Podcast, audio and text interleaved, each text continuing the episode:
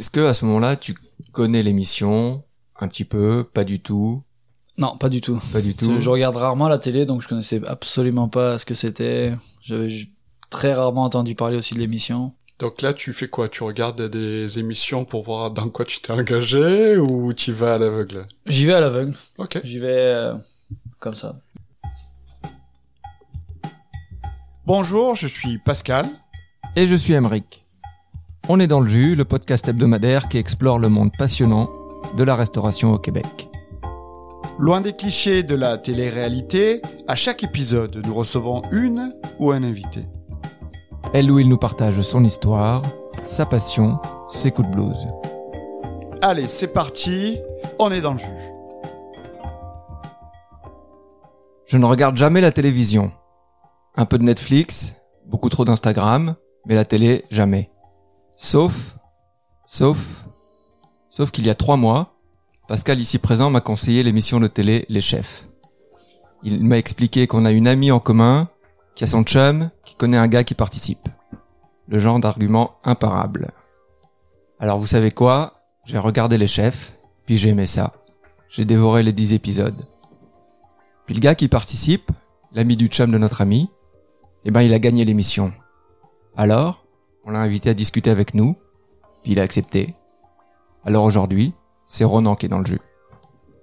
Salut Ronan. Bonjour. Salut Donc il faut, c'est vrai, Emeric a raison, on t'a invité il y a plusieurs mois, mais tu n'as pas pu venir parce que tu avais des engagements par rapport à la production. Oui, exactement. Alors, depuis, t'as gagné. Qu'est-ce que ça fait d'être une star, la star de la semaine? Ça, ça change quand même une vie. euh, Et on a beaucoup plus de demandes, on reçoit énormément de messages. Donc là, t'es géré par une, euh, une attachée de presse. En tout cas, à la sortie, t'étais géré par une attachée de presse parce que tu dois avoir tellement de demandes que ça doit être, c'est pas ton métier de gérer ces demandes-là. Non, c'est ça, c'est une attachée de presse qui s'occupe de toutes les demandes. euh, Toujours encore? Oui, toujours. C'est ça pendant six mois normalement. Donc pendant six mois, tu vas surfer sur la vague de la célébrité au, au Québec? Oui, Ouais, parce que faut, faut dire un truc. Il y a deux jours, c'était le Grand Prix de Montréal, probablement un des événements qui occupe le plus les restos euh, du centre-ville et les hôtels, surtout les hôtels de luxe dans- et les restos de luxe dans lesquels tu travailles, Ronan. Il y a beaucoup de célébrités, il y a beaucoup de photos sur Instagram, il y a beaucoup de photos sur les réseaux sociaux. Moi, j'ai vu passer plus de photos de toi que de que de Daniel Boulu. Alors, ça fait quoi d'être une superstar? C'est c'est pas quelque chose que je recherchais non plus là. C'est que je suis quand même quelqu'un d'assez réservé. Mais ça donne de la visibilité, c'est sûr, surtout dans le métier qu'on fait. C'est quand même une bonne chose aussi. Ça va donner peut-être aux jeunes aussi envie de vouloir rentrer dans le monde de la cuisine ou de la restauration. Après, je me compare à aucune euh, célébrité québécoise. euh, C'est pas mon objectif. C'était quoi justement qui t'a amené à faire de la cuisine? J'ai, c'était quand j'étais petit, j'ai souvent cuisiné en fait avec mes, ma grand-mère quand j'y allais. Tu viens de quelle région? Je viens de Nantes, en France, dans l'Ouest. Donc je cuisinais souvent avec ma grand-mère et même mes parents, je- on habitait à la campagne, on avait un grand, un grand jardin, fait qu'on avait tous nos légumes frais toute l'année, on avait nos poules pour nos œufs, fait que ma mère cuisinait aussi énormément qu'avec des produits frais et des produits qui ont vraiment le goût du produit. Fait que c'est sûr que ça te donne envie aussi quand on est jeune. Est-ce que est-ce qu'il y a un, un plat de ta mère ou de ta grand-mère dont tu te rappelles particulièrement? Je me rappelle, oui, mais c'est que ma mère est hongroise, donc c'est des plats hongrois que je me rappelle énormément. Que nous on appelle ça des gnocchis un peu avec du poulet à la crème, mais c'est pas les gnocchis euh, italiens qu'on connaît. euh, genre ouais, c'est ça. Ouais. C'est C'est- bon. Ça. Tu connais Pascal? Pas du tout. Ah, c'est bon, c'est une grosse boule de pain qui absorbe bien la sauce, là, la sauce des. Ok. Et ça là, tu as pas voulu le faire euh, au- pendant la compétition des chefs? J'en ai jamais fait. Même j'ai jamais, jamais fait. Ouais, tu veux pas te comparer à ta grand-mère. Non, non, non, je lui laisse. Donc après, euh, t'as aimé apprendre à cuisiner là, mais qu'est-ce que qu'est-ce que tu as fait? Comment c'est que t'as intégré le métier? Parce que tu dis, euh, je veux si ça peut inspirer les jeunes. euh, donc explique-nous un peu comment t'en es venu là. C'est Ouais. quoi un peu ton parcours en fait? Alors, bah, du coup, quand j'étais jeune, je faisais de la cuisine comme ça avec ma famille. Après, à 14 ans, j'ai intégré les- les- le lycée hôtelier, à côté de chez moi. tu savais que tu voulais être cuisinier? Ouais, je savais, c'est ce que je voulais faire. euh. Puis l'école, ça m'intéressait pas vraiment, donc il fallait que je trouve quelque chose qui m'intéresse. La cuisine, ça me plaisait, j'ai foncé. 14 ans à l'école hôtelière, j'ai Mhm. pas fait d'apprentissage. Après mon, mes trois années, j'ai fait une spécialisation en pâtisserie. Et après ça, je suis parti travailler directement. Donc t'as quand même euh, une spécialisation en pâtisserie. Pourquoi tu as voulu faire cette spécialisation en pâtisserie? C'était super important pour moi d'avoir quand même une spécialisation en pâtisserie. Travailler en restaurant, on a besoin de connaître les deux. Surtout si on veut devenir sous-chef, chef ou propriétaire, c'est bien quand même de savoir tous les côtés de, la restauration. Et c'est peut-être ça qui t'a fait gagner l'émission euh, la, semaine dernière, en tout cas, qui était diffusée, parce que une des différences a été sur le dessert. C'est sûr que ça a été un avantage, parce qu'il y a peu de cuisiniers quand même qui s'intéressent aussi à la pâtisserie. On, a vu, on a vu, il y avait une un épisode sur la pâtisserie, ah, c'était rocambolesque. Hein. toi, tu as fait des, des choux, je m'en rappelle. C'était super, mais il y avait quelques candidats, tu voyais qu'ils étaient euh, pas super euh, pas super à l'aise avec la pâtisserie. Et moi, moi, je suis vraiment pas à l'aise avec la pâtisserie, donc euh, je, respecte beaucoup ce choix d'avoir fait une spécialisation. Ouais, merci. Donc là, tu, tu finis ton école vers Nantes. Tu fais quoi ensuite?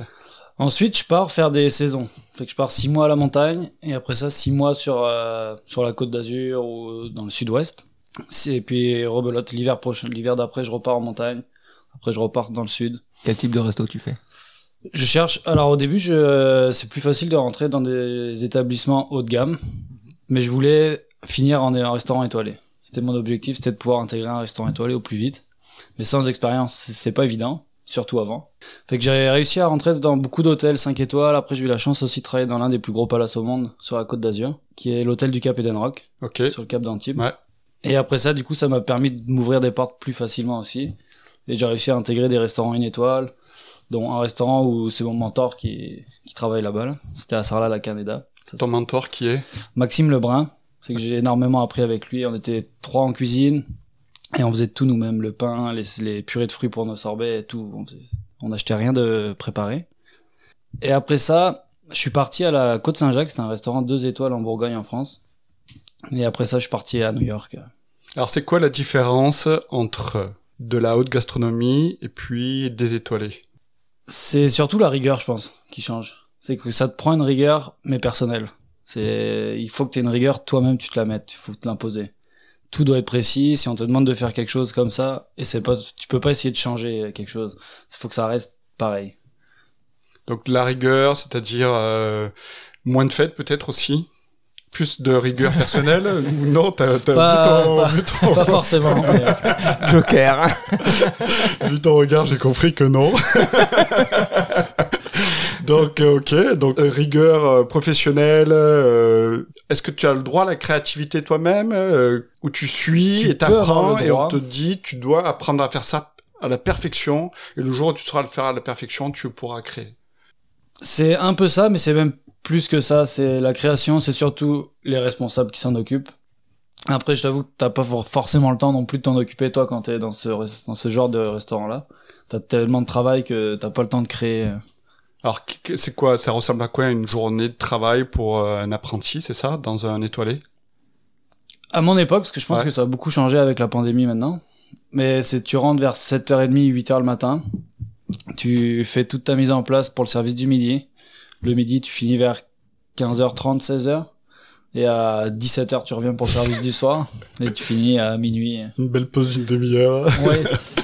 et tu donc 7h, minuit une demi-heure de pause, c'est la demi-heure euh, syndicale, on va dire. Ouais. Donc ça fait de belles Tout le monde dort euh, où il peut.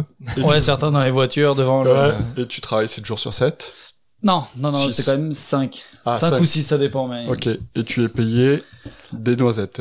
Tu es payé pas très cher et aucune heure supplémentaire. Évidemment. Donc tu es payé au mois, c'est un salaire fixe. Oui, c'est ça. Et euh, que tu fasses, alors là on parle de 75 heures à peu près, d'après ce que tu nous disais, 5 x 15, 75.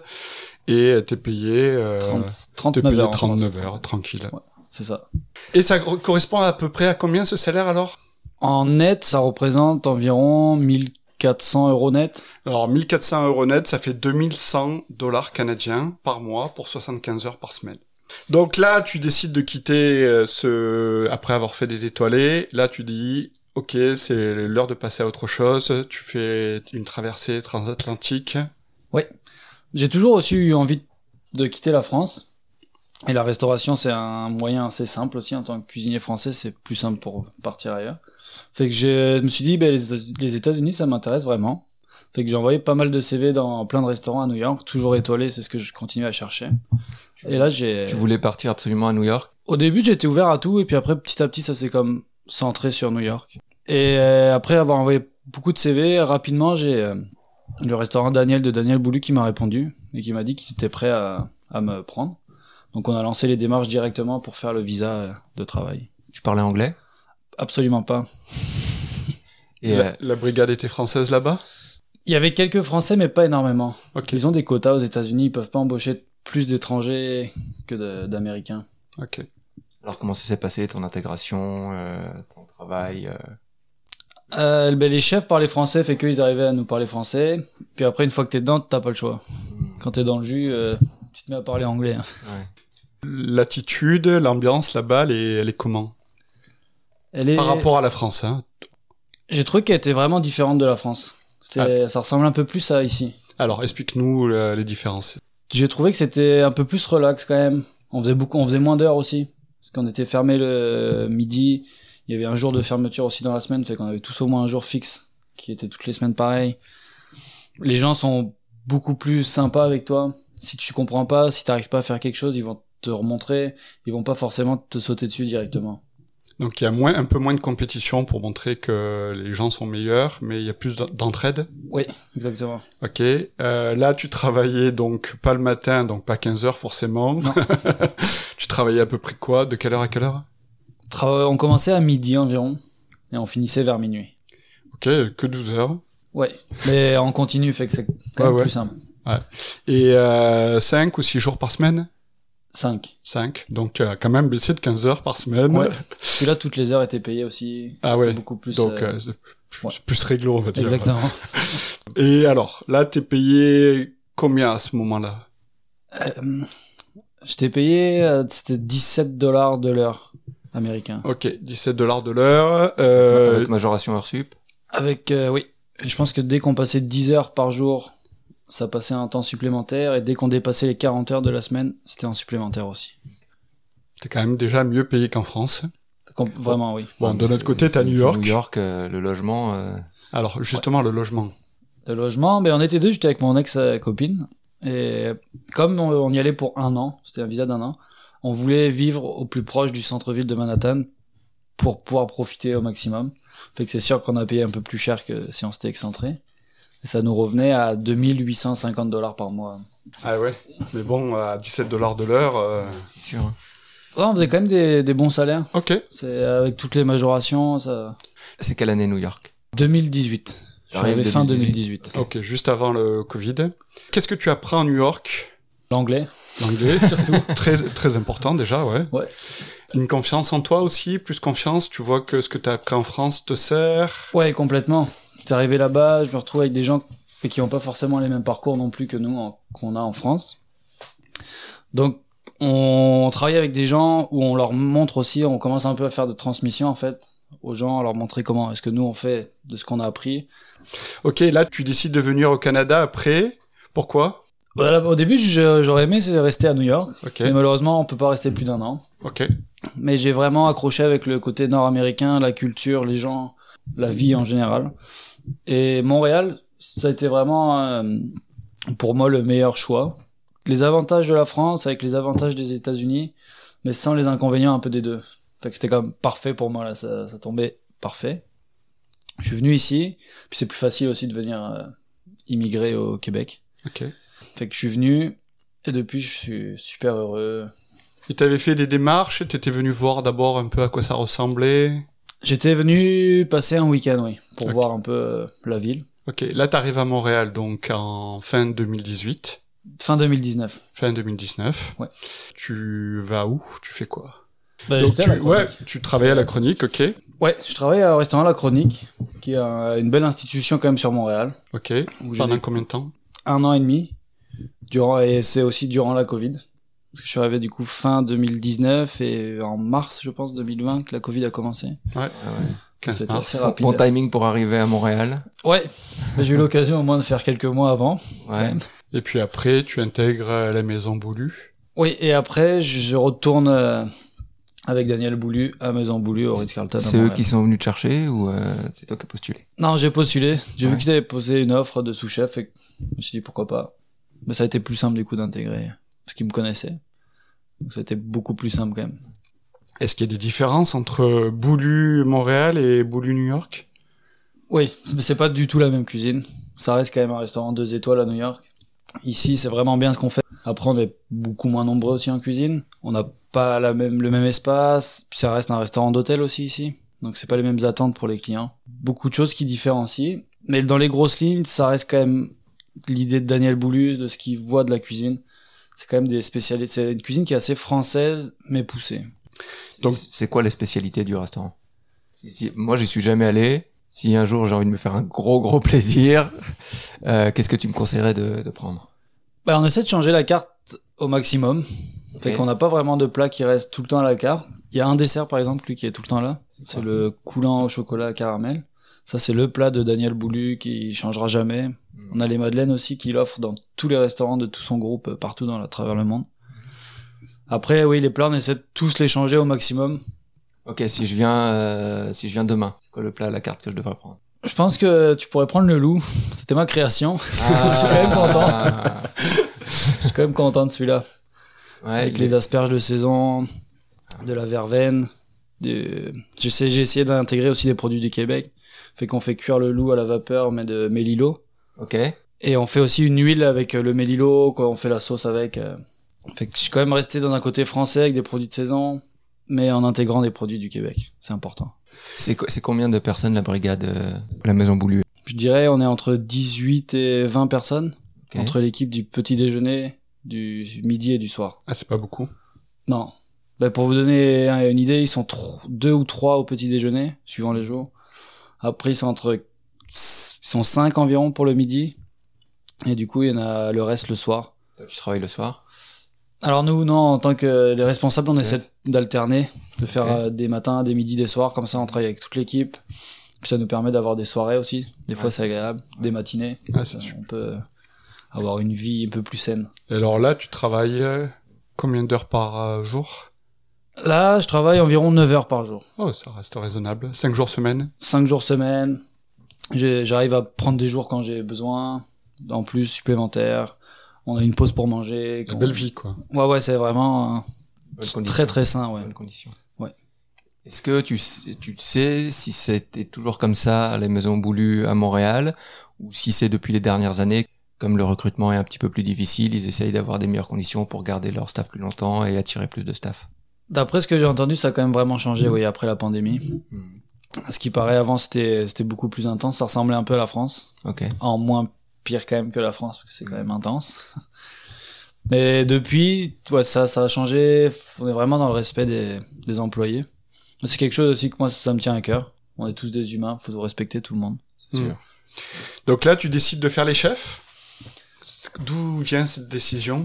Alors en fait, c'est la recherchiste de l'émission qui a contacté mon ancien patron à la chronique pour savoir s'il connaissait des gens qui seraient intéressés par faire l'émission. Et donc là, avec mon, mon très bon ami du restaurant, on se dit, ben, pourquoi pas est-ce qu'on le ferait ensemble? Ça pourrait être drôle, ça pourrait être une bonne chose de le faire ensemble. Fait qu'on s'inscrit tous les deux. Là, on a été rappelé pour faire une première audition, qui était en fin septembre, je pense, de mémoire. Donc là, il nous donne un panier surprise en arrivant, puis t'as 45 minutes pour faire un plat, avec ce que t'as, l'ITHQ. On le fait, et après, il te rappelle ou il te rappelle pas dans trois semaines, un mois après pour te dire oui ou non si tu fais la deuxième audition qui est la dernière audition en fait, la sélection. Et donc là malheureusement mon ami a pas été sélectionné. Moi oui. Donc la deuxième euh, sélection, ça consistait en quoi? C'était le même principe, mais là il y avait beaucoup moins de monde. Et c'était pareil, on arrive, panier surprise. Et là, t'avais 25 minutes, je pense, pour la deuxième, pour faire un plat pareil. Et après ça, il te rappelait ou non encore pour participer à l'émission. Donc au début, c'était juste entre deux amis. Tiens, on va rigoler un peu, on va avoir du fun, on va faire la compète. C'était rentable comme comme euh, joke. C'est sûr. Est-ce que tu avais un entretien avec des, des, personnes pour voir un petit peu le genre de profil euh, ou pas du tout? On a eu une un entretien juste après la deuxième sélection. En fait, on attendait dans le couloir, puis après, un par un, ils nous prenaient pour discuter un peu. Fait que là, il y avait comme une 10-12 personnes devant nous qui nous posaient des questions. Il y avait les juges qui étaient présents à l'émission ou c'est d'autres personnes? Il y avait il y avait des juges, il y avait des les gens qui s'occupent du casting un peu de recherche du, de l'émission et beaucoup de gens de production. Mais il y avait les chefs Boulet, la prise. Euh, euh alors ils étaient pas tous ici. Je pense que de mémoire il y avait Normand la prise, Pasquale Vary et Isabelle. Ok, donc là euh, vous êtes combien à faire les entrevues de, après la deuxième sélection? Une vingtaine, trentaine? Je pense que c'est un peu plus que ça pour la deuxième sélection, devait être une cinquantaine, je pense. Ah ouais, quand même. Donc là, ils font les entrevues et te rappellent combien de temps après? Juste avant les fêtes. Fait que un mois. Ouais, un mois après. Un mois après, ouais, à peu près. Est-ce que à ce moment-là, tu connais l'émission? Un petit peu, pas du tout? Non, pas du tout. Pas du tout. Je regarde rarement la télé, donc je connaissais absolument pas ce que c'était. J'avais très rarement entendu parler aussi de l'émission. Donc là, tu fais quoi? Tu regardes des émissions pour voir dans quoi tu t'es engagé ou tu vas à l'aveugle? J'y vais à l'aveugle. Ok. J'y vais. Euh, comme ça. Même, euh, même une fois que tu as été sélectionné, tu, tu es allé vraiment à l'aveugle? Oui, oui, oui. Ok. Je sais pas. Il y, a il y a des gens qui t'ont dit, qui ont su que tu allais participer, qui t'ont donné deux, trois trucs ou pas du tout? Il y a deux, trois collègues qui ont su que j'allais participer, qui m'ont, qui m'ont comme parlé un peu de l'émission et m'ont dit, ce serait peut-être cool si tu regardes un peu les, les spécialités québécoises, les produits québécois, parce que c'est souvent ce qu'ils font. Mais finalement, ça m'a pas forcément été très utile, parce qu'on n'a pas eu de non d'épreuve Québec. Ça commence euh, comment? Quand et comment? Alors de mémoire, je pense qu'on était convoqué le 24 janvier pour commencer un confinement de deux semaines à l'hôtel. Ah quand même. Ouais, chacun des fait que là on était 15 candidats, parce qu'on était 13 plus deux suppléants, au cas où il y ait quelqu'un de malade ou qui puisse plus participer. Fait que, fait que d'ailleurs ces deux personnes-là, on les remercie parce qu'ils ont fait les 14 jours de confinement avec nous. Et dès que le premier tournage a commencé, ils sont rentrés chez eux. Ah, c'est ballot. Fait... Ouais. Mais bon, il fallait qu'ils soient là, donc on les remercie, là, c'est quoi. Ouais, c'est sûr. Ils ont pris le temps. Ça, le 24... donc, là, en fait, tu commences, tu commences, l'émission a pas commencé, t'as 14 jours de confinement strict. Strict. Dans, ta, chambre. Dans ta chambre, tout seul. Tout seul, ouais. Tu vois personne. Avec des tests Covid euh, durant le confinement. Là, il y a sûrement une cuisine disponible pour que tu perdes pas la main pour les gens, sûrement un truc comme ça. Oui, ça on avait comme une c'était une petite chambre dans l'hôtel, mais on avait aussi une petite cuisine euh, chacun dans sa chambre. Mais c'est vraiment petit là. Ok. Tu révises tes classiques ou pas euh, Alors non, moi j'ai absolument pas cuisiné durant ces deux semaines. mais ouais, mais je pense que tu sais déjà dans ta tête et. Euh... Ouais. Ah, il y a comme quelqu'un de la production qui nous a appelé à, au septième jour environ à moitié du confinement et qui prenait des nouvelles, savoir si tout se passait bien pour tout le monde, si on allait bien. T'es encore vivant. oui, c'est ça. Puis elle commence à me demander qu'est-ce que tu fais de tes journées, est-ce que tu cuisines aussi, parce que je sais que tout le monde cuisine un peu. Je fais alors absolument pas.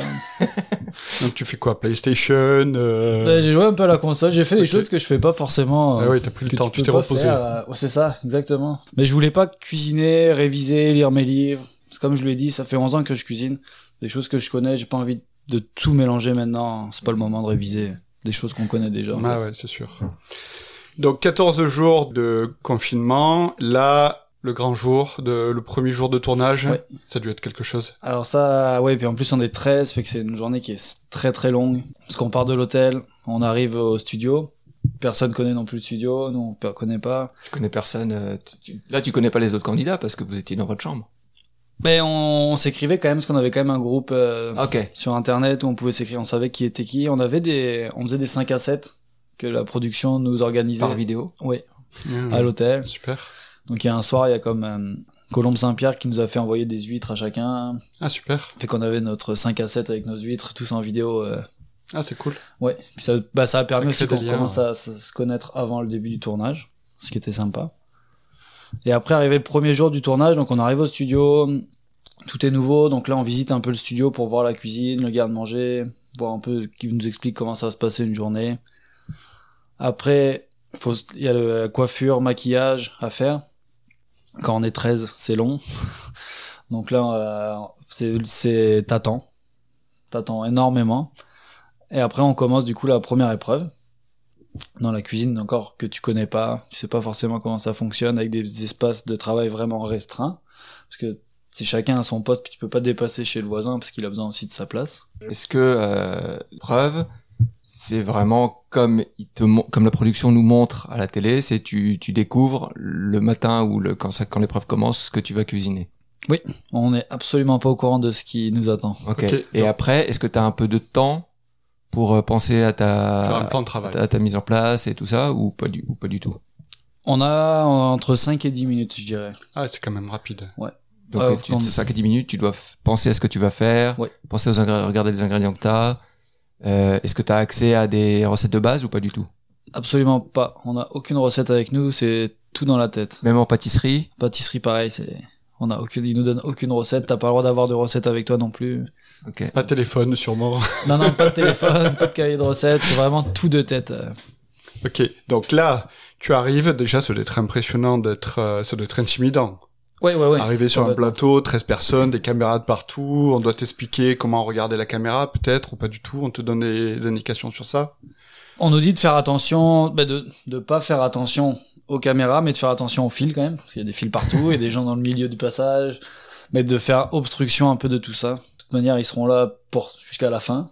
Puis faut pas que ça te déconcentre non plus. Parce que quand ils nous disent que t'as ça à faire, puis c'est une heure et demie, c'est vraiment une heure et demie. Il n'y a pas de reprise. C'est ah, c'est d'un coup. À une heure et demie, si t'as pas fini, ben, comme dans certains épisodes, t'as pas fini, t'as pas fini. Plat, vide ou ce qu'il y a, ce qu'il y a dessus, quoi. C'est ça.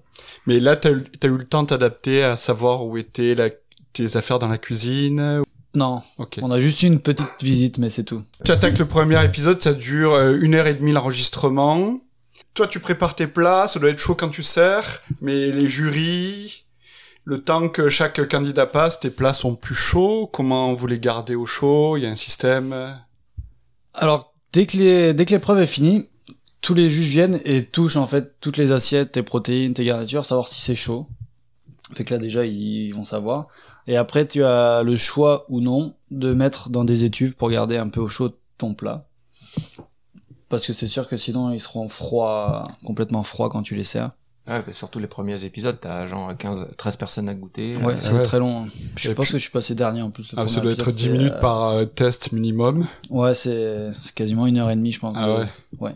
Ils nous le disent qu'ils le savent très bien que de toute façon, si t'es dernier, ça sera pas aussi bien que si t'es le premier, parce que ça refroidit, même si tu le mets en étuve, ça sèche un peu, ça. Okay. Les, les, juges, là, c'est ça qui est quand même exceptionnel dans, dans cette émission, c'est que des, ce sont des juges de, de, très très haut niveau, quoi. Aussi bien euh, Normand Laprise que Boulet, que même euh, Isabelle euh, et Pasquale, c'est quand même c'est quand même ce qui se fait de mieux euh, au Québec. Est-ce que vous interagissez un petit peu avec eux, à part pour la présentation des plats? pendant le avant l'épreuve tout ça ou pas du tout c'est vraiment juste à la fin? Pas du tout on peut pas on discute pas du tout avec eux jusqu'à ce qu'on se fasse éliminer en fait ok ok parce qu'ils veulent euh, ils veulent rester euh, neutres pendant pendant toute la durée de l'émission tu les tu tu parles pas du tout avec eux c'est vraiment non euh... on peut pas leur parler la seule fois où on leur où eux ils viennent nous parler c'est quand tu te fais éliminer après les après l'émission. Quand t'as gagné quoi. Quand t'as gagné, ouais. Après ça, ils viennent et puis ils discutent avec toi de, de ton parcours, de okay. te féliciter aussi. De... Contrairement à Colombe Saint-Pierre, qui est aussi une méga référence de, de la cuisine au, Québec, qui là vous coach de ce que j'ai compris, qui est là un peu plus avec vous. Euh, ouais. Alors euh, puis Colombe, on la voit beaucoup. Alors elle arrive le matin, quand on est en train de faire le maquillage, le, la coiffure, elle vient nous voir, on discute comme des amis en fait. Elle vient nous voir. C'est quoi son rôle exactement? C'est de vous rassurer, de vous. Est-ce qu'elle vous oriente un petit peu sur les plats ou pas du tout? Pas du tout. Elle nous parle absolument pas de ce qu'on fait durant l'épreuve.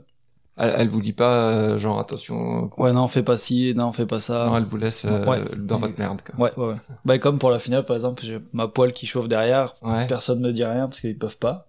Mais après, elle vient quand même pour mettre le couvercle dessus là. Bon. Mais elle pouvait, pouvait, pas me le dire avant. Donc Colombe, c'est comme comme un rôle un peu d'amie. De, elle s'occupe de nous en, euh, avant les tournages. Elle vient nous voir. Elle goûte les plats aussi. Fait qu'elle nous fait. On peut lui demander si on veut euh, ben, son avis à elle, en fait, pour savoir ce qu'elle en a pensé aussi. C'est quand même intéressant. Parce que souvent les juges vont te dire leur avis, mais c'est seulement si tu réussis bien l'épreuve ou si tu la réussis pas. Mais si t'es dans le ouais, et puis ils vont rester un peu euh, politiquement correct, on va dire. Ouais, c'est ça.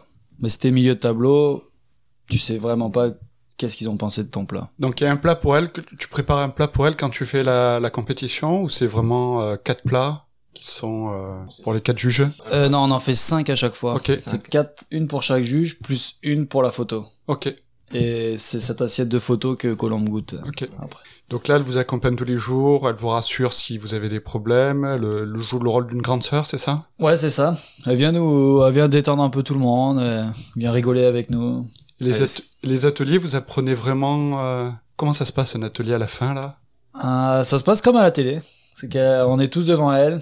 Elle cuisine, elle nous explique, on rigole. Il y a beaucoup de, de montage aussi pour l'atelier parce qu'on rigole énormément. Ouais, sauf, ensemble. sauf, sauf la personne éliminée qui est un peu. euh, Ah, il rigole aussi. C'est Ouais. comme, c'est quand même resté une. euh, je pense que cette année on avait ouais, une belle fratrie. C'était comme tout le monde s'entendait très bien ensemble. On rigolait.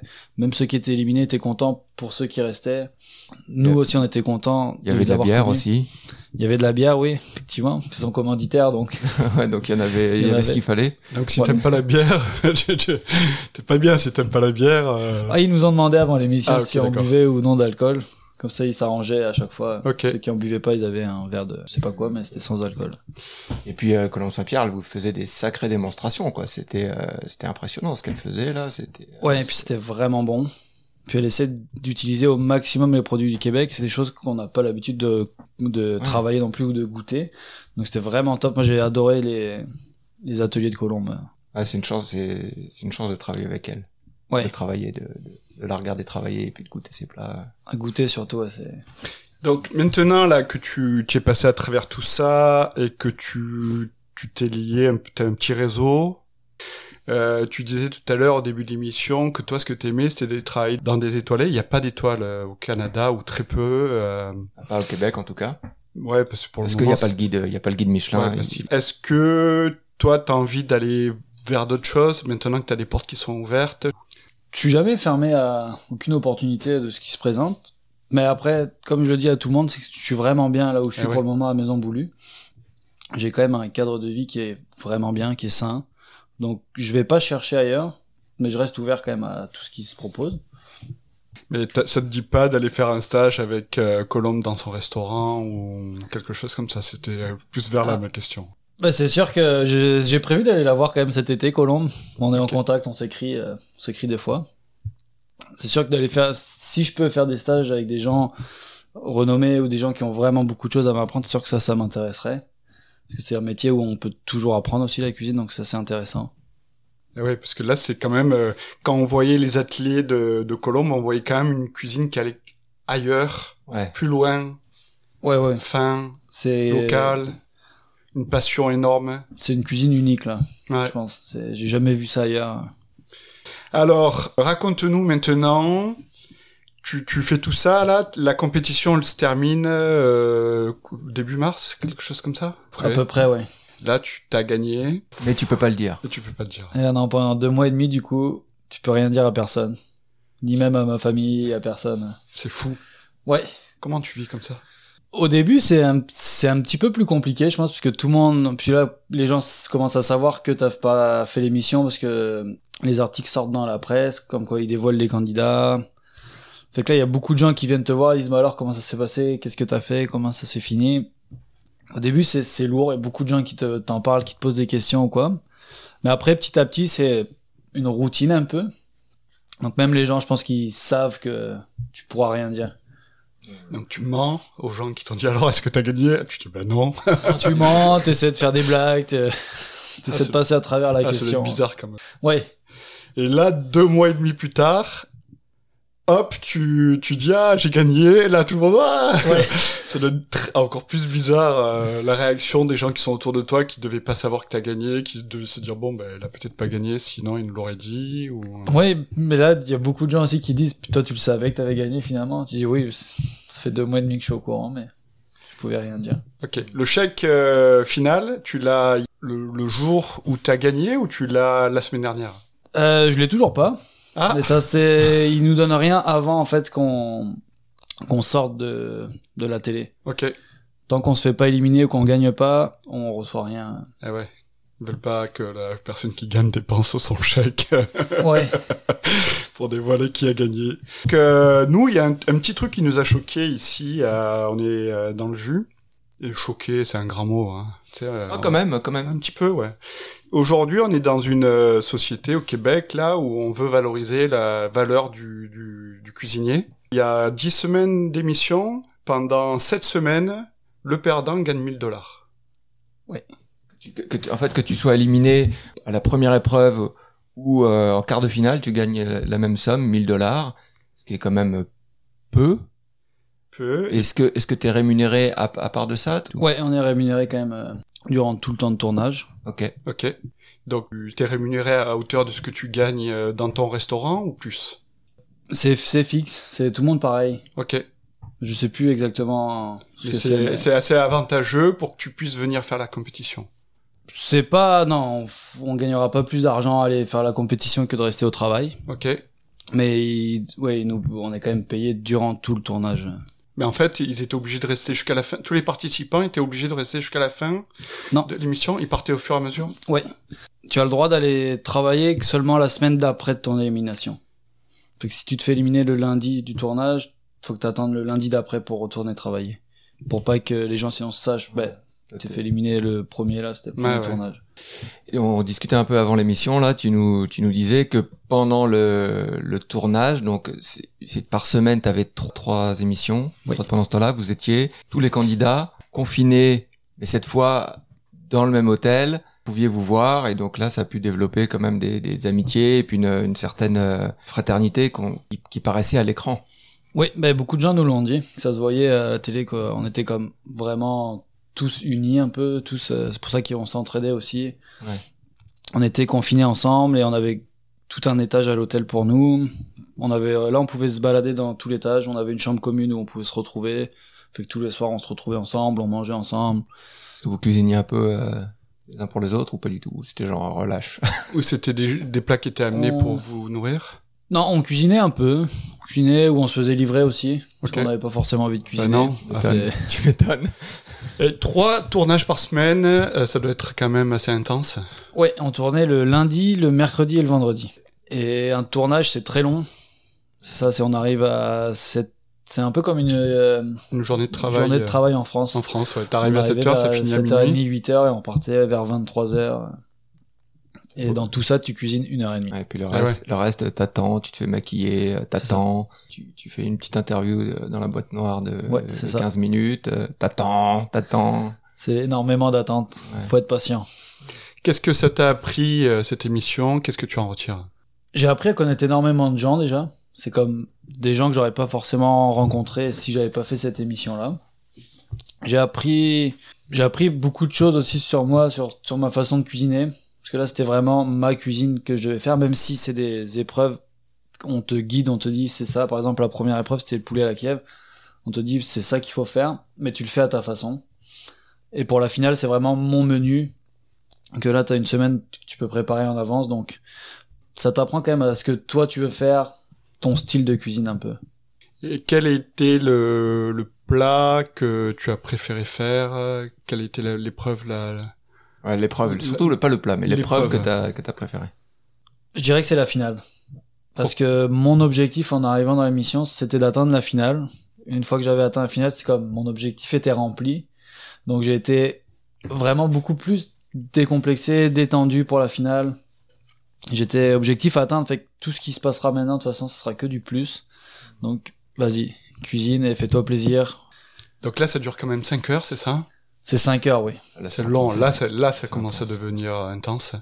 C'est, ça passe vite. Et ça passe vite. ça passe très vite. quand même quatre plats. On a quatre plats. C'est, chaque plat, c'est six assiettes. Donc ça va vite. Et eh tu pars de zéro. Et tu, le truc, c'est que tu, est-ce que tu redoutes quand même un peu la première élimination? C'est sûr. Parce que tu cuisines pendant trois heures, faut que tu fasses tes deux entrées, mais il faut aussi que tu commences à faire ton plat et ton dessert, parce qu'après, sinon en deux heures, t'auras pas le temps de les faire. Mais si tu prends trop de temps sur le plat et le dessert, c'est que tes entrées vont pas forcément être abouties comme tu le veux. Fait que si tu te fais éliminer, tu vas être déçu parce que tu n'auras pas pu proposer ton plat et ton dessert sur lesquels tu as le plus travaillé. T'avais, le droit, genre, de mettre en cuisson, genre, des trucs, parce que, est-ce que, est-ce qu'il y avait une pause entre les... Ouais, il y avait une pause qui était... Était longue? Une heure et demie, deux heures. T'aurais pu mettre en genre en cuisson, un truc, euh, cuisson lente et tout ça pour le... Ouais, tu peux. Mais c'est aussi le cas inverse, c'est que si oubliais quelque chose, par ah exemple dans le four ou quoi, tu pouvais, pouvais pas rentrer en cuisine. Ah donc, euh, ah là, c'était chaud. ouais. un peu risqué. Faut penser à tout aussi quand tu pars. Ok, là, Il y a un plat, moi, qui m'a, enfin, pas vraiment un plat, une technique que j'avais jamais vue. Si tu peux nous la partager, ce serait cool. C'est le, poisson que t'as fait. Si je me rappelle bien, c'était un omble chevalier. Oui. Et tu l'as fait avec une croûte de pain. Oui. Que t'as réussi à faire croustillante. Où est-ce que t'as entendu parler de cette technique? Bah, y a beaucoup de gens qui m'ont dit qu'ils connaissaient pas et qui trouvaient ça vraiment cool. Mais c'est quelque chose qui me paraissait assez classique, en fait, en France. C'est quelque chose qu'on fait assez souvent, je pense. J'ai jamais vu ça. Cuire un poisson comme ça avec une euh, petite tranche de pain dessus, euh, ça donne vraiment du croustillant du coup dans le fond. Donc en fait là donc tu, roules ton, ton pain là comme, comme on a vu à l'émission, tu fais euh, tu le tu recouvres ton poisson, tu mets une sauce entre les deux ou Non, bah alors ça ça va dépendre du poisson que tu utilises. Ouais. Là j'avais l'ombre chevalier fait que ça colle vraiment bien dessus. Tu prends un, un autre poisson style Tu t'enlèves la peau ou? Non, je l'ai laissé. Mais si tu prends un poisson comme du bar, par exemple, où ça colle vraiment, ça va moins adhérer, tu peux mettre un peu de blanc d'œuf dessus. Ok. Ça va coller le pain. Ok. Après, tu le cuis dans une poêle avec un peu d'huile et de beurre, avec le pain en premier dans la casserole. Ah, tu fais juste un côté. Oui. Tu le cuis, mais pas trop fort. Et après, tu le, moi, je l'ai fini au four. Je pense que c'est ce qu'il y a de mieux. Tu le retournes pour que le, pain soit croustillant ou pas? Tu le Non, pas du tout. Je le laisse dans le four euh, avec le pain dans la poêle. Et le pain reste croustillant? Il n'y a pas de, jus de poisson qui, qui non, détrempe un peu? Merci. je suis super content de, de, de essayer ça cette semaine. Oh yeah. Mais le mieux c'est de le faire avec euh, si tu trouves une grosse miche de pain et tu arrives à le tailler à la trancheuse, ça va quand même être plus agréable qu'avec une tranche de pain blanc à étaler. Ouais. Donc là, quand tu vas toucher ton chèque, qu'est-ce que tu vas faire? J'ai rien de prévu avec. Euh, tu vas le placer Je vais le mettre à la banque et pour le moment, j'ai pas réfléchi à quoi faire avec. J'ai pas de projet. Ah, ça change rien en fait pour le moment. Pour le moment, non, ça change rien pour moi. Tes collègues de travail, euh, comment t'as été accueilli euh, le lendemain de la victoire? Ils m'ont tous félicité. Ils étaient contents aussi. Ils étaient super contents pour moi. je les remercie encore une fois. C'est ça, vraiment beaucoup de ben, beaucoup de félicitations. Ils étaient tous très heureux. Et là, tout le monde euh, chez, qui va chez Boulu veut te voir, veut prendre une photo avec toi ou? Bah, j'ai eu le, pour le moment, c'est comme j'ai travaillé les matins et les midis, donc c'était, j'ai moins eu ce ah cas-là. Mais je sais qu'il y a des, des serveurs qui me disent qu'il y a des gens qui voudraient me voir le soir, mais bon, j'ai une vie aussi. Eh ben ouais, ouais. Et puis, euh, t'as, t'as des, une tournée de médias à faire aussi après la semaine. De... Ouais. Quand même. Ouais, ouais. est-ce que, est-ce que, euh, il y a des gens qui te reconnaissent dans la rue? Ça arrive, oui. Ouais, ça fait bizarre. Bah, les premières fois, ouais, ça fait bizarre quand même. donc, il y a beaucoup, c'est la première fois, donc tu dis, il y a beaucoup de gens qui te reconnaissent dans la rue. Beaucoup, c'est pas beaucoup, non, mais ça peut arriver, ça arrive, plusieurs fois. Ouais. Ouais, ouais. À l'épicerie, au coiffeur. Ouais, ils veulent prendre des photos avec toi. ouais. Et alors, ça, qu'est-ce que ça te fait? Comment tu te sens quand... Les premières fois, ça, c'est quand même vraiment bizarre parce que c'est pas quelque chose que tu as l'habitude. Tu vas faire ton épicerie, tu vas acheter une baguette de pain, mais comme des gens qui t'arrêtent dans la rue et qui disent, ah, bah tiens, c'est toi. Alors qu'avant, j'allais au même endroit, mais personne ne te disait rien. C'est, j'essaie de rester proche des gens aussi, du coup. C'est comme s'ils veulent une photo ou parler. Si j'ai le temps, ça me pose aucun problème. C'est important aussi. Bah, je te remercie pour ta générosité de, de, nous avoir parlé à cœur ouvert comme ça. Merci pour ton temps. Bravo, encore félicitations pour cette belle victoire. C'était, euh, comme je disais en introduction, moi je me suis passionné pour cette émission que je regarde pas trop d'habitude. Et euh, la finale avec Michael était, euh, était, était vraiment épique. Et euh, ça se peut qu'on reçoive Michael euh, dans les prochaines semaines. ben, merci à vous en tout cas de m'avoir accueilli aussi. Euh, n'hésitez pas à partager cette émission et puis si vous avez des idées de thèmes ou d'invités, n'hésitez pas à partager sur les réseaux sociaux. Merci à tous. Merci Ronan. Ciao. Ciao. Merci. Bye.